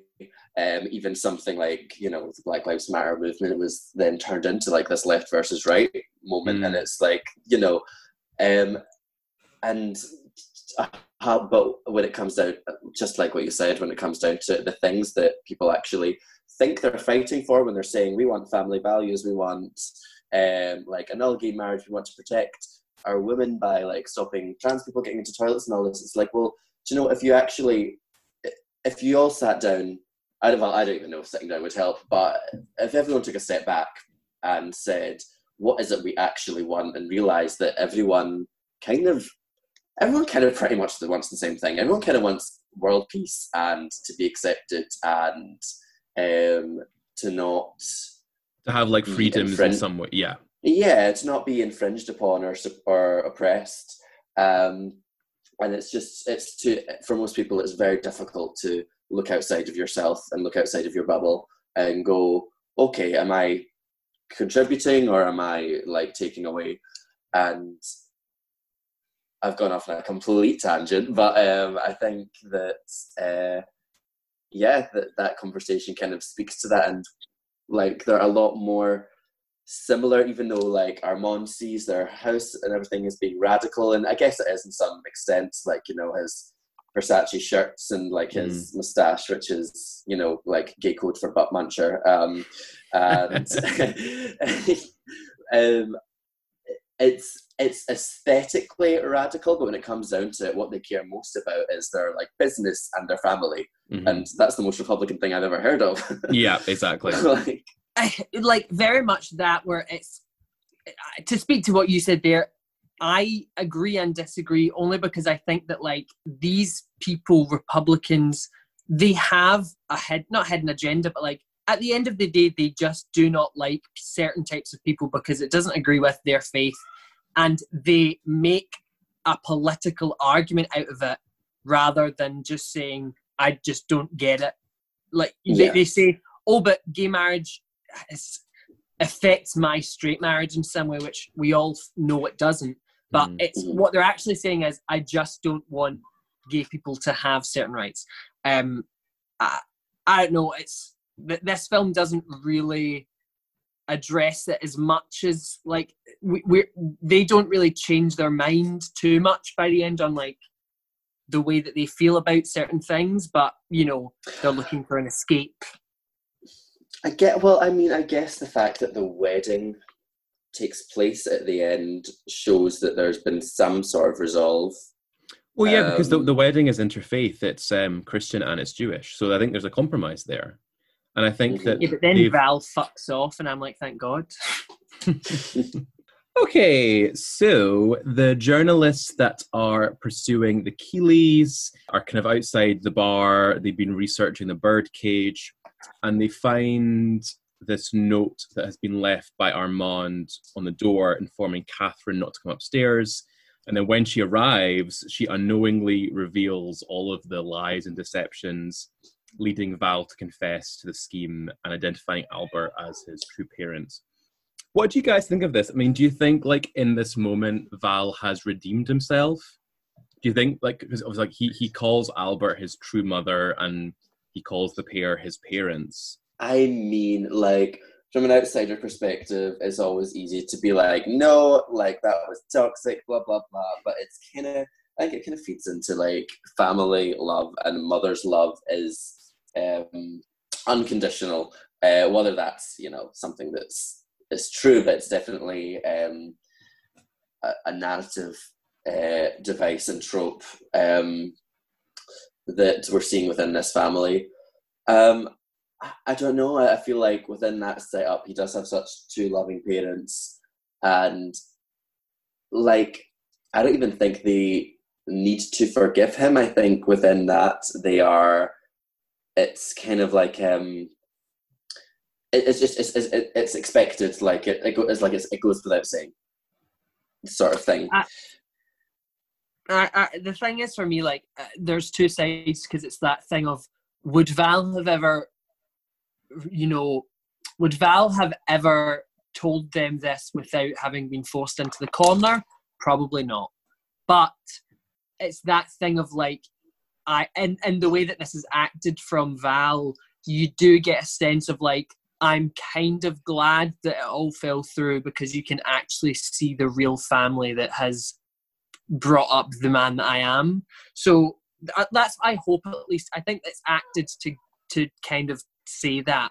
I think it's acted to say, you know, we lied to you, but we had the best intentions, but actually it's better that you know the real me. Mm. Whether that's just me being wishful thinking with this outcome, because at the end of the day, the villain is still Val. But um, it's that thing of like, it, he it could have been a lot worse because he could have stood back and went, I'll let them explain, but he takes the lead and says, hey, here's the chat. So I appreciate that at least from him. My, yeah. my question is what would have happened in a parallel world? It all had gone to plan, and that that uh, Catherine had never arrived, and that they'd put on this facade of being the straight couple. What would have happened at future family gatherings at the wedding? Would would uh, would, would Albert would have Albert been at the wedding in the mother of the mother of the groom drag? What what would happen? Like, would would they have had to maintain this facade for the rest of their children's lives? I know. I think I feel. I, I guess the idea is that they go back to Greece because they are Mr. and Mrs. Coleman of Greece and South Beach, which is like every burlesque performer now after they got their Mayan ancestry DNA results. Um, but um, it's, uh, uh, you, you, you expect that you expect that Val, as soon as they've met them, they're like, "Oh, I've fallen out with my parents, so we never need to see them again." You know what I mean? Jeez. Uh, I don't think there's there's not a yeah there's no, it's not a rational plan that was ever yeah the, had the, any the, longevity. It also plays into the irrational part where the Keeleys are looking for a big publicized wedding to go on the cover of Vanity Fair uh, let me tell you, Albert's face in Mother of the Bride is not Vanity Fair worthy. No, ma'am. Now that I would love to see. I want to see that. oh, imagine the scandal would have been so much worse. Like, exactly. Then you can't deny it. Mm-hmm. I, I do enjoy though. I do enjoy though the the um, exchange where Kevin doesn't realize, or the, the senator doesn't realize what, what, what the, the truth is, and they have to explain this is a man, they're gay. I, I, it's, it's, it kind of goes back to the whole thing what you're saying earlier of like, it's so far removed from anything they've ever thought about or experienced or even come into any kind of proximity to that they just, I think these people think that gays don't exist, that they're just these like underground trolls that we don't have to look think about or look at. So Albert could have said, I've got alopecia, I'm wearing this wig until my hair grows back, and Senator would have been like, Yeah, that makes yeah. yeah. I get it. But I did love also, as they're about to leave, the senator says, I hope this doesn't influence your vote. I also love the senator's wife being like, I need to be someone's favourite. Yeah. That's great. I see that. Oh. um, So at this point, I guess the film could almost end here, but the final uh, sort of five minutes, I think, is like, the real like cherry on top of the cake. Um, when attempting to leave, the the Keeleys are ambushed by the paparazzi who are camped outside to take his picture, and Albert hatches this plan for them to escape without being recognized. And then we go back into the nightclub downstairs, and all of the queens are doing their closing number to "We Are Family" once again and it's revealed that the the family are now dressed in drag and they've used they'll they'll, they'll kind of they'll exit with the the queens out of the the nightclub and not be spotted by the by the press it's it's my it's my favorite scene in the film and i think it's very poignant Keeley looks like he looks terrified. He looks really scared to be in drag. But then you kind of see him as he's walking away, like humming under his breath, "We are family." And I think, I guess that is su- suggesting that he's realizing that queers aren't as scary and foreign as he'd presumed, and that maybe he's in in his own way become slightly more accepting of their lives. yeah, and you, he says something as well. He says, "Oh, I can't be the only girl not dancing." I'm like, okay, he's, he's feeling his like, like reserved fantasy. If Calista Flockhart didn't look 30 before, the Liza Minnelli wig that she puts on makes her look 150. She was giving a little bit of Moira Rose. If any of you guys have seen It Schitt's was Creek, Oh. Moira Rose. Oh, I thought I I thought the mum looks more like Moira Rose. Yeah, that's what- like that's what- the biker hat. There was oh, that's Moira that's who I meant. Sorry, that's what I meant. I meant, I Yeah, meant the yeah. No, mum. I mean yeah. the daughter looked horrendous, and uh, the Kevin, this Kevin Keeley, fully Dorian Corey, like mirror up, exact same person. Um, I I, think I, also read love that, some- like you know, Kevin, oh, Kevin Keeley's like, you know, this is weird, this is wrong. Everything he says in drag is fantastically funny. I don't Yeah. want to be the only girl dancing alone. Uh, there's a few other ones that I can't remember now, but it's weird that like he's not like I'm gonna get caught. There's nothing to do with him. He's just having fun as he's escaping with Well, Moira think- Rose. My, well, that's the thing. Moira has to be, if it's called her Moira, that she has to be like pulled away because they're like, right, come on, Like, she's at the bar like uh, slamming butts with someone. Um, what, oh, what was I gonna say? Uh, I think I read somewhere that the um, I don't know if it was um, if it was like a production um, instruction or whether it was just an observation made, but they said that Gene Hackman, uh, the style was meant to be Betty White on crack. it is very that actually. It is very I see that. it. I see it. Oh, see, one of the things that I think is interesting about this whole segment, the last five minutes, is, and we see it from from the moment the ruse is revealed. One of the things that I appreciate about the way that it's done is that it's not anger, and I think that's because it's a comedy film. If Keeley, specifically Kevin, had gotten really angry at being duped, I think you would have lost a great chunk of comedic, you know, revenue. Um, Mm. I very much appreciate it's one of the things I love in drag film where there's not a lot of time wasted on but I'm a straight man, how could I ever put on drag? Um, I like that he's just like, if it's the only way that I'm gonna escape, let's do it. He, Mm. he's Mm. not shy about just being like, I'll do whatever it takes to get out of here unseen. Yeah, the anxiety that you, you see him feel is more about the reporters than it is being in a dress. Mm. It's and, Um, and I think from the moment that the ruse is revealed, the fact that he's not like, "How dare you all have lied to me?" It's that whole like, "Well, it's not what I thought it was. I hope I still get your vote. I need to leave. Oh, okay, I can't leave. Put me in drag and I'll get out." I I think that it lends itself well to comedic film, and I appreciate it because it eh, subverts your expectation. Everyone thinks that as soon as he finds out that it's two gays, he's going to go ballistic, and it just. I think it does something to humanize the Keeleys because none of them are disgusted really. They're not mm-hmm. angry, they're not disgusted. They're just like, oh, okay, this isn't going to work for us, but thanks. It's very Grindr hookup arrives at the front door, doesn't look his picture, and you go, yeah, sorry, not for me, but like, thanks. Um, oh bye." God! I think yeah. There's oh, like your sense of charity? there's there's lots of layers to this final scene. I think one thing that I kind of I believe is that they it I I think it just shows that when you're when you're a person who has these kind of right wing values and you think that oh things like uh, gay nightclubs and drag and all these things these are like evil things. And then they're they do it and i think i think you can see they're they're having fun. They're enjoying themselves. And i think it's that whole thing of they are cutting things out of their lives that could be like fun and they shouldn't judge people for doing these things because at the end of the day like drag is fun. You're denying yourself happiness by sticking Yeah. to your right wing. Or not even yourself but you're like denying others just the right to have fun Just let me staple the vicar. Um, no, I'm very much the same.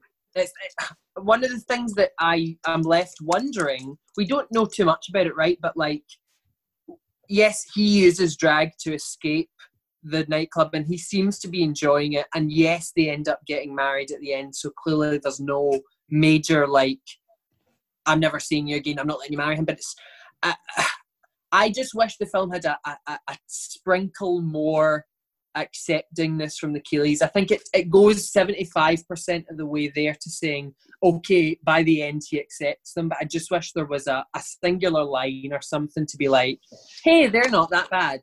Let's just to just to leave us with no doubt that he actually does become accepting of that way of life and not just like, my daughter's in love with and you saved her back, so it's a favour for a favour. I'll let you marry her, but after that we're even. You know what I mean? hmm Yeah, I can That- see that- that. would, that would finish it for me. I think, I guess, because the, at the wedding, there's still two people on his side, like the two old ladies that are like, "Ah, which one's the woman? And they're like, I just don't know. Um, which I guess it shows that he's still like he's still very much in that world. He's not some new woke um, liberal that's going to be at Pride each year. Um, I- that's that's the reality though like that's people don't Yeah. change overnight it takes it takes time and that maybe that maybe this incident has helped him open his eyes a little bit but he's never going to change entirely but That, At that- least- that's the hope. it's it's a we're journey left hoping that yeah, we're left hoping that this is the first step on his journey. Yeah. yeah But I think uh, I think that's which is more realistic, but also less of a Hollywood conclusion than we're used to seeing. I exactly. think. Um, And, and, I love a which- Hollywood's conclusion.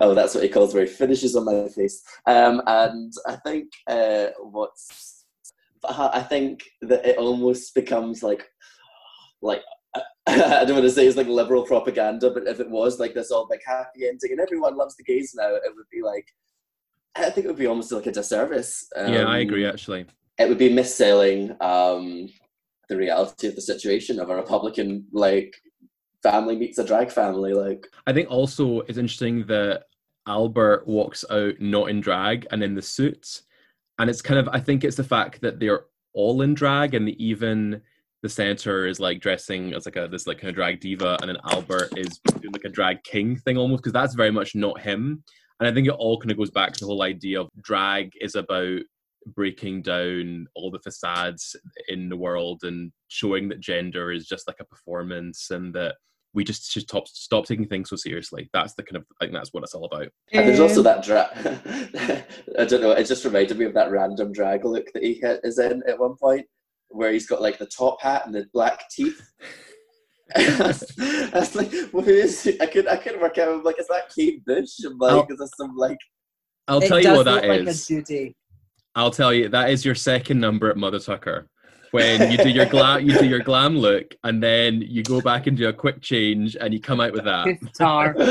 Mary Poppins, yeah, or, or Dick Van Dyke. Dick Van Dyke is the worst drag king name ever that never existed. Um, Anyhow, But, the uh, film the film concludes with Barbara and Val married in their interfaith service, uh, with both sides of the family very clearly divided on left and right. One very grey and boring, and one very colourful. the final shot is of Val and uh, Ally McBeal, which I was like, all right, sure. Film wasn't about you, but all right. Yeah, you aren't even on the cover of my weird VHS tape. exactly. Um, So let's finish with our final thoughts. We'll kind of go around, like analyze our feelings in the film, and then like give her like our, our score out of ten. Do did you do you have a spreadsheet of the scores that we've given previous films? Or I do not. I think I can kind can't- of remember though. I can't our- remember our- our highest- the other ones. Our highest scoring, I gave Priscilla nine out of ten, and I What think I the rest Priscilla? you probably gave eight. Your CJ is much harsher than me. I think I'm going to give this a, a an eight or a nine. I just don't know. I, I like to know in perspective where I'm voting. Sorry, right, Lacey, you give your thoughts. So, like, I think we, we've spoken so much and analysed it all, but the thing is, watching this film is so effortless because it is so funny, and you don't feel it's not like bleak watching gay characters go through gay struggles the way that other gay films can be really bleak.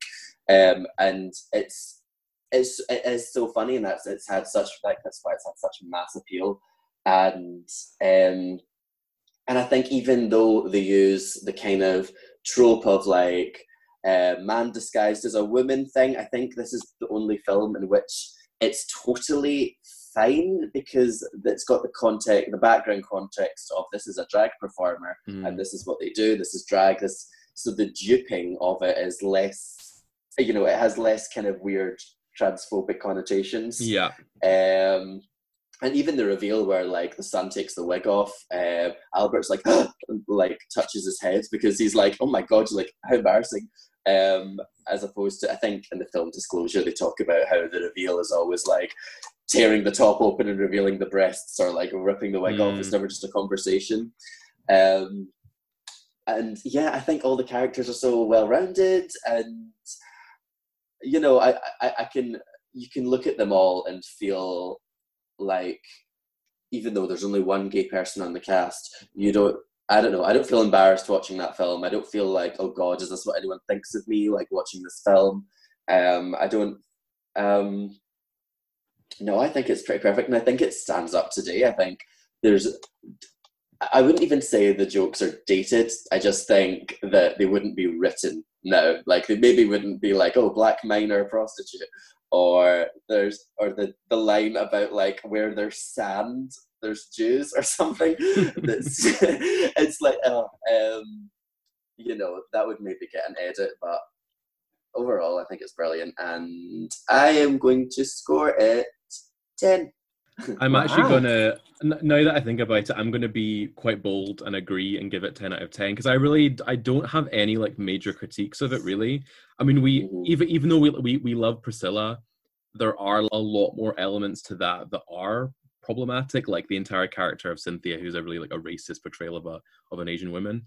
And in terms of sheer enjoyment, I can watch. I mean, I've, I've seen this film like a million times, and I love it every single time. It's so funny.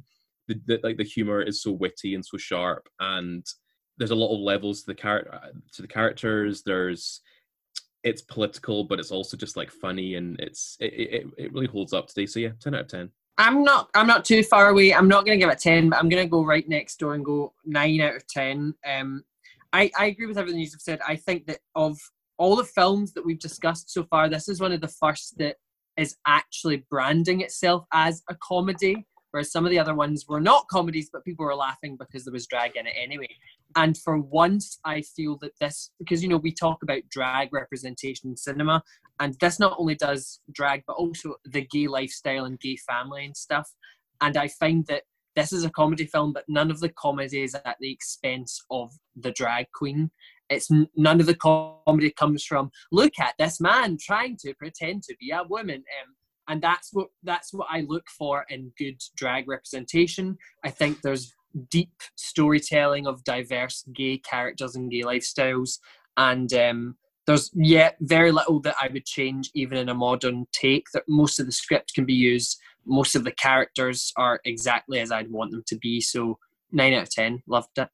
in terms of as drag queens talking about it, I think it I think it does respect the art form when it's not just treating it as oh here's a plot device that we can use and kind of make fun of and I don't feel there's much like a lot of these drag films they either make fun of drag they make fun of women or make fun of trans people and I feel like it doesn't really do any of those things I think it does Yeah. it's, it's more about It even sorry, I was just gonna say even has more respect for drag than we do. like Yeah. their Really? production is so much more professional and like thought uh, through. Sorry, you were saying. The, It shows respect for drag because they have what a stage manager, and we have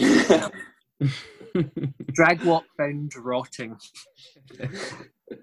no, I think it's a great film, and it will. I think it will probably be up there with our with our top drag films. Absolutely. But yes, I think we're all done here. Thank you all for joining us in this episode of Screen Queens. Thank you so much, Lacey, for being here as well. We loved having your input Oh, and your thank thoughts. you.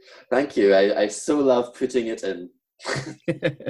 Where can the children Yes. find and follow you? And do you have anything to plug during these busy, busy Um, times? You'll probably find me out in the hills making jam. I don't know. I don't have anything to plug. Where can they find you I've on got- social media? I got nothing on but the Netflix. Um, I'm on Instagram at Lacey.rain. Um, and I'm on YouTube. If you search Lacey Rain, L A C Y, and then you've got to click, do you mean Lacey Rain? And then you click, no, that one, because there's an exotic dancer. He's much more popular than I'll ever be. Um, until I get on Jeremy Springer, this won't change. But yeah. Um, oh, we filmed a short film yesterday, me and my flatmates, um, that will be going up in the next few days. That is Ooh. nonsense, but um, So short Yeah. films to come. That's the short films to come. Yeah. yes. Sundance award winning short film. Oh God. And where can they find you, CJ? I'm on social media at the CJ Banks at least once a month. Uh, where can the children find you, Mr. Jazzle? They can find me at Rujazzle, R U J A Z Z L E, and make sure you follow our Instagram, which we will maybe one day post on at Screen Queens with a KW, and we will be revealing there and on our own socials when the next episode comes out. Check out there, and of course, DM us with any movie requests. We're always open to taking things on. And we can reveal that our next episode, we will be looking at maybe a lesser known drag film. It's called Connie and Carla, and it is about femme queens who are, I guess it's kind of like a version of some like a hot, they're like undercover women doing drag, posing as men doing drag. And our special guest will be transgender. So check out that very, very soon. Very, very Ooh. excited. So yes, follow us on our social media. We'll post when the next episode is up. And thank you for listening. I have been CJ Banks. I've been Rujazzle, and we'll see you guys next time. Thank you so much. Bye.